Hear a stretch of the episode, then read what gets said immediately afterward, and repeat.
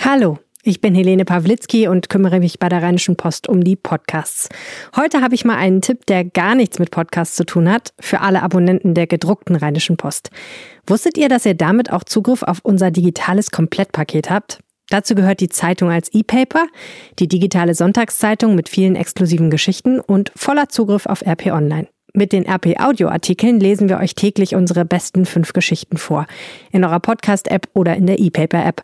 Und auch für Rätselfreunde und Fußballfans gibt es einen besonderen Service.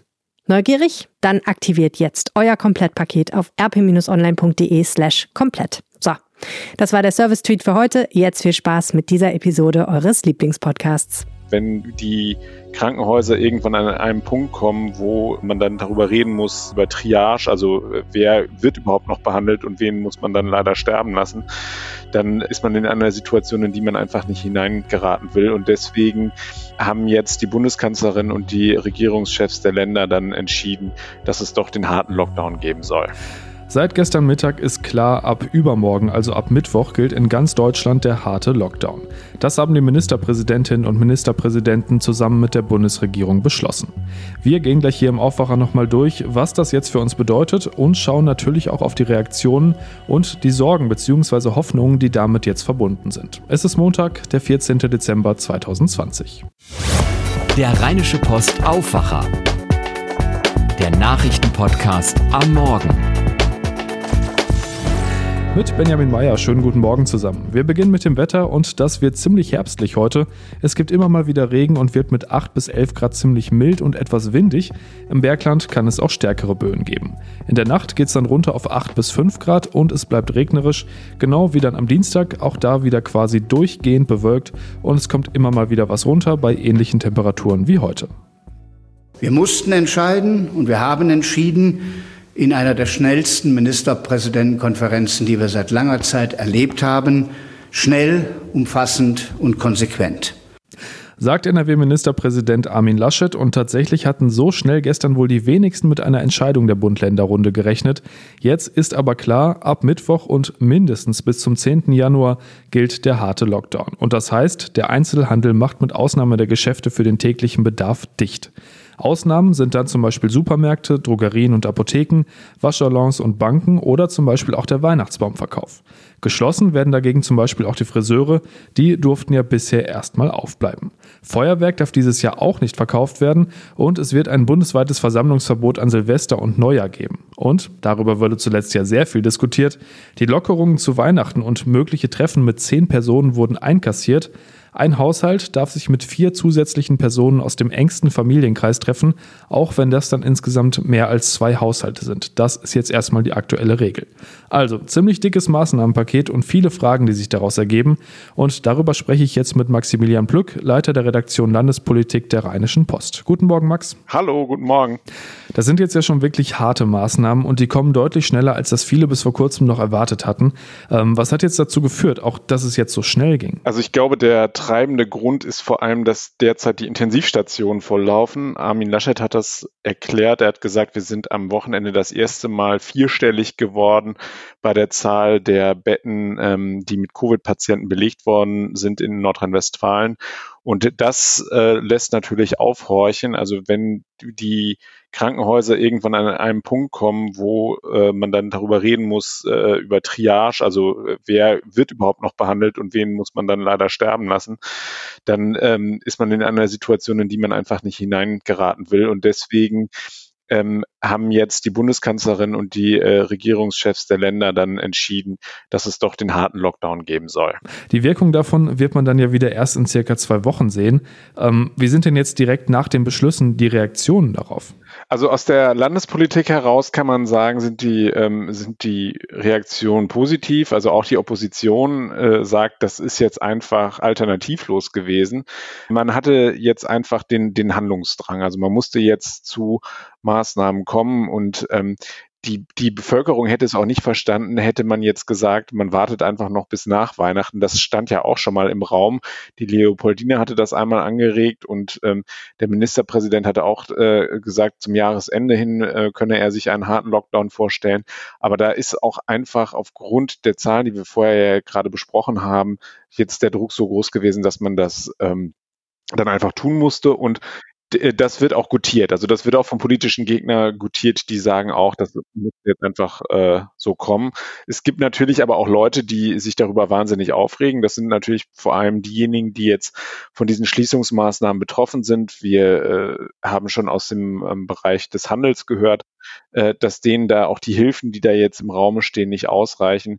Ähm, und äh, da gibt es dann auch Reaktionen beispielsweise von der Gewerkschaft Verdi. Frank Wernicke, der ist äh, Verdi-Chef, der hat gesagt, es ist ja auch nicht für den, äh, für den Einzelhändler nachvollziehbar, warum der Gastronom jetzt 75 äh, Prozent seines Umsatzes aus dem vergangenen Jahr erstattet bekommt und das beim Handel eben nicht passiert. Also da werden wir noch eine ganze Menge von, von äh, Diskussionen in den kommenden äh, Tagen erleben. Da wird es noch hoch hergehen. Solche einschneidenden Maßnahmen, die sorgen natürlich dann auch für massive Reaktionen von denjenigen, die am stärksten davon betroffen sind.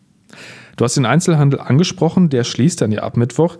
Jetzt sind wir relativ kurz vor Weihnachten, also in der Zeit, in der es normalerweise richtig voll wird in den Städten. Armin Laschet hat letzte Woche noch gesagt, wenn sie jetzt heute oder morgen oder in den nächsten Tagen alle Geschäfte schließen würden, gibt es einen Run auf die Geschäfte und die Fußgängerzonen wären noch voller. Steht uns das jetzt für heute und morgen tatsächlich bevor? Also er hat ähm, jetzt gerade nach der Ministerpräsidentenschalte auch nochmal gesagt, äh, er bittet darum, jetzt nicht irgendwie in Hamsterkäufe zu verfallen und äh, in die Städte zu rennen. Ähm, sie werden, äh, der Handel ist ja angehalten, dass sie darauf achten, dass die Abstandsregeln eingehalten werden. Also dass es gibt ja klare Vorgaben äh, mit klaren Quadratmeterzahlen hinterlegt, wie viele Menschen überhaupt in die Geschäfte hinein dürfen. Ähm, aber die, ähm, diese Maßnahmen, dieser Lockdown, der zeichnete sich ja schon ab. Und Armin Laschet sagte, es hätte jetzt nicht am vergangenen Samstag dazu geführt, dass die Leute wie irre in die Städte gerannt seien, um, um dort die, die letzten Weihnachtseinkäufe zu machen. Also da scheint offensichtlich die Hoffnung zu sein, dass die Leute jetzt auch verstanden haben, dass sie halt eben auf Abstand sein müssen. Am Ende muss man sagen, ich glaube, sehr viele Menschen werden jetzt einfach äh, ihre Käufe ins Internet äh, ver verlegen. Also Amazon wird sich gerade sehr, sehr deutlich die Hände reiben, weil äh, da werden jetzt die Bestellzahlen hochgehen. Schulen sind ja Ländersache und da ist ja schon seit ein paar Tagen klar, Präsenzpflicht in den Schulen gibt es ab heute nicht mehr in NRW. Ab der achten Klasse findet Distanzunterricht für alle statt. Wie sind denn da die Reaktionen? Es gibt ja durchaus Schulen in NRW, die das gerne schon früher gehabt hätten. Genau, wir erinnern uns alle an diese Diskussion um das sogenannte Solinger Modell. Also Solingen hatte ja schon mal äh, seine Schulen angewiesen, ähm, äh, auf Distanzunterricht zu gehen, also so diese Mischform zu machen. Ähm, und da hatte ja die Landesregierung ganz klar gesagt, das geht so nicht. Äh, wenn, dann soll es solche Sachen in, in Regionen, in Hotspot-Regionen schulscharf geben. So, und jetzt werden die Schulen nicht geschlossen, aber es wird halt eben von Klasse 1 bis 7 wird es halt eben die Wahlmöglichkeit geben und die anderen werden auf Distanz unterrichtet und die ab Klasse 8 ja sowieso verpflichtend. Die Reaktionen darauf sind äh, teilweise sehr harsch. Also die SPD hat sofort den Rücktritt der Schulministerin gefordert. Das hat mir der äh, Fraktionsvize Jochen Ott auch nochmal in einem äh, Gespräch, was wir ähm, am Sonntag geführt haben, nochmal bestätigt. Also der, die, die sind total auf dem Baum, auch insbesondere äh, aufgrund der Art und Weise, wie das jetzt wieder kommuniziert worden ist. Jetzt geht's am Montag direkt los und äh, das hat natürlich äh, extreme, äh, für extrem Unmut gesorgt. Also ich hatte beispielsweise auch noch mit dem Präsidenten des Nordrhein-Westfälischen Lehrerverbandes, Andreas Bartsch, gesprochen und der hat sich auch tierisch darüber aufgeregt, dass, dass äh, am Freitag das dann einfach mal eben so in von Latz geknallt worden ist. Und er sagt auch, ähm, es gibt natürlich Schulen, die sind gut vorbereitet, die hatten das alles schon im Blick, aber es gibt auch immer noch Schulen, die haben halt eben Schwierigkeiten. Wir wissen beispielsweise, dass immer noch nicht alle Mittel abgerufen worden sind aus diesem Digitalpakt. Da geht es darum, dass einerseits die Lehrer, andererseits aber auch die Schüler ausgerüstet werden mit mobilen Geräten. Ähm, und das muss jetzt alles sozusagen von jetzt auf gleich funktionieren und äh, solche Dinge, da hätten sich äh, sicherlich der eine oder andere Schulträger und Schulleiter einen besseren Vorlauf gewünscht und äh, das wird auf jeden Fall in der kommenden Woche noch zu sehr viel hitzigen Debatten führen.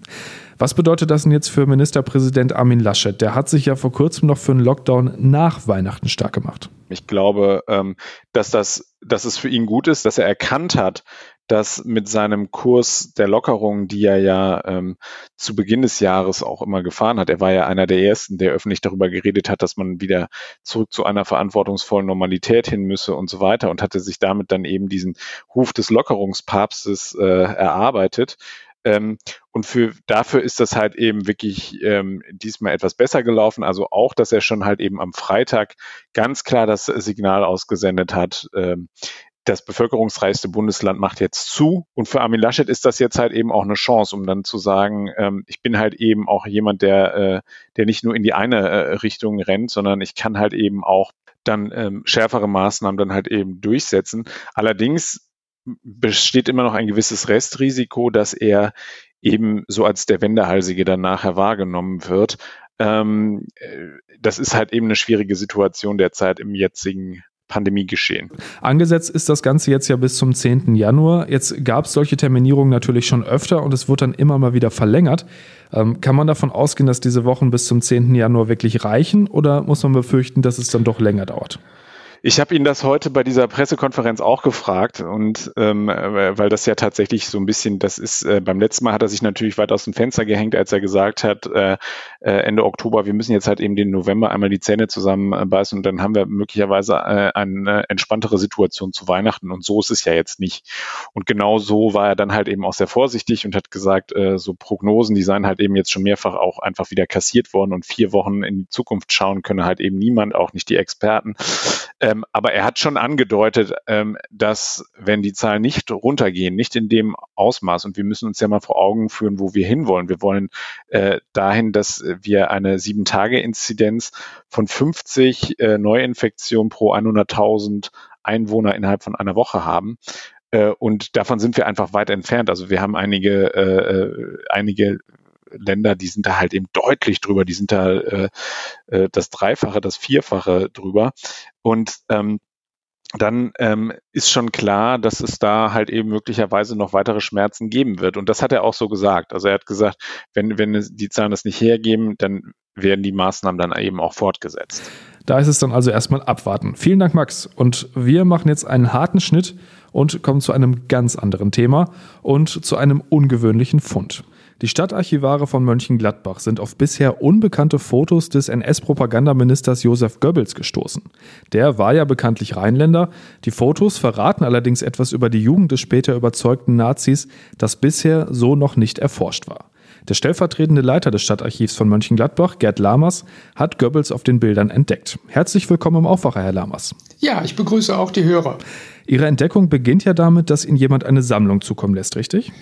Ja, in der Tat, so war es auch, dass wir nämlich eine Sammlung angeboten bekamen von Ansichtskarten, gemeinhin auch als Postkarten bezeichnet, aus äh, dem Mönchengladbacher Stadtteil Rheindahlen von einer Familie Purio. Dort war also der Sammler verstorben und neben den Ansichtskarten waren es dann auch äh, Rechnungs- und Briefköpfe mit äh, Industriegebäudenansichten. Da waren aber auch Unmengen von äh, Originalfotografien bei. Und auf den Fotos haben Sie jemanden entdeckt, den Sie kannten. Ja, so war es in der Tat, denn äh, einige dieser Fotos äh, zeigten dann auch rückwärtig Aufschriften und auf einer Beschriftung stand dann JOS für Josef und Goebbels. Und das macht natürlich hier in dieser Stadt hellhörig oder für uns auch, weil nun mal Josef Goebbels als Reichspropagandaminister 1897 in Reit, dem heutigen Stadtteil von Mönchengladbach, geboren wurde. Und diese rückseitige Aufschrift bedeutete dann für mich, Moment, da muss ja wohl vorne auch Josef Goebbels abgebildet sein. Was sieht man denn auf den Fotos? Erstens mal war es dann auch so, dass er äh, dort zu sehen ist, und zwar in einer Theatertruppe. Die Fotos waren mit Bleistift äh, datiert auf 1916. Wie sich später herausstellte, war das falsch. Also die sind entstanden im Oktober 1915 und dort gab es an seinem Gymnasium, das hieß damals noch Oberrealschule und lag in Reit an der heutigen Bruckner Allee, in dieser Oberrealschule war er offensichtlich Mitglied der Theatertruppe und die hatten vor, im Oktober 1915 ein Theaterstück aufzuführen. Sind das denn jetzt neue Erkenntnisse oder sind die gut eingebettet in das, was man über diese historische Figur eh schon weiß? Das ist ja sicher nicht wenig. Das sollte man annehmen, aber gerade für die Jugendzeit sieht das doch etwas anders aus. Es gibt einige renommierte Biografien über Josef Goebbels und da wird doch seine Jugend- und Kinder- und Jugendzeit verhältnismäßig kurz abgehandelt, also manchmal nur auf wenigen Seiten.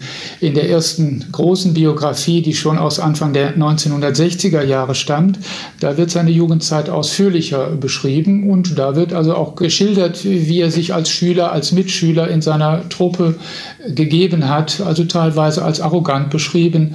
Aber im Zusammenhang mit einer Theatergruppe und einer Theateraufführung wird auch dort nichts beschrieben. Was passiert jetzt mit den Fotos? Nun ja, die Fotos sind eben Bestandteil unseres Bildarchivs hier im Stadtarchiv. Die haben eine normale Archivnummer bekommen, wurden dann digitalisiert, die Vorder- wie auch die Rückseiten, wobei die Rückseiten auch noch restauriert werden mussten, weil sie Klebereste aus einem Album aufwiesen. Die Fotos sind also offensichtlich aus einem Album entnommen worden und sind dann in, einen, in den Verkauf gelangt wo es dann der besagte Herr Purio auch dann äh, gefunden hat und er hat sie dann gekauft. Und auf diese Weise sind sie ja dann ins Stadtarchiv gekommen. Herzlichen Dank, Herr Lammers. Gerne. Und noch der Ausblick auf diesen Tag. In Düsseldorf beginnt heute der Prozess gegen einen 49-Jährigen, der Ende April 2017 seine Mutter im Schlaf erschlagen und ihre Leiche zerstückelt haben soll. Der Mann war mit internationalem Haftbefehl gesucht worden und konnte erst im Januar beim Grenzübertritt nach Kroatien festgenommen werden. Und das war der Rheinische Postaufwacher am 14. Dezember. Bleibt gesund und kommt gut in die Woche. Mehr bei uns im Netz www.rp-online.de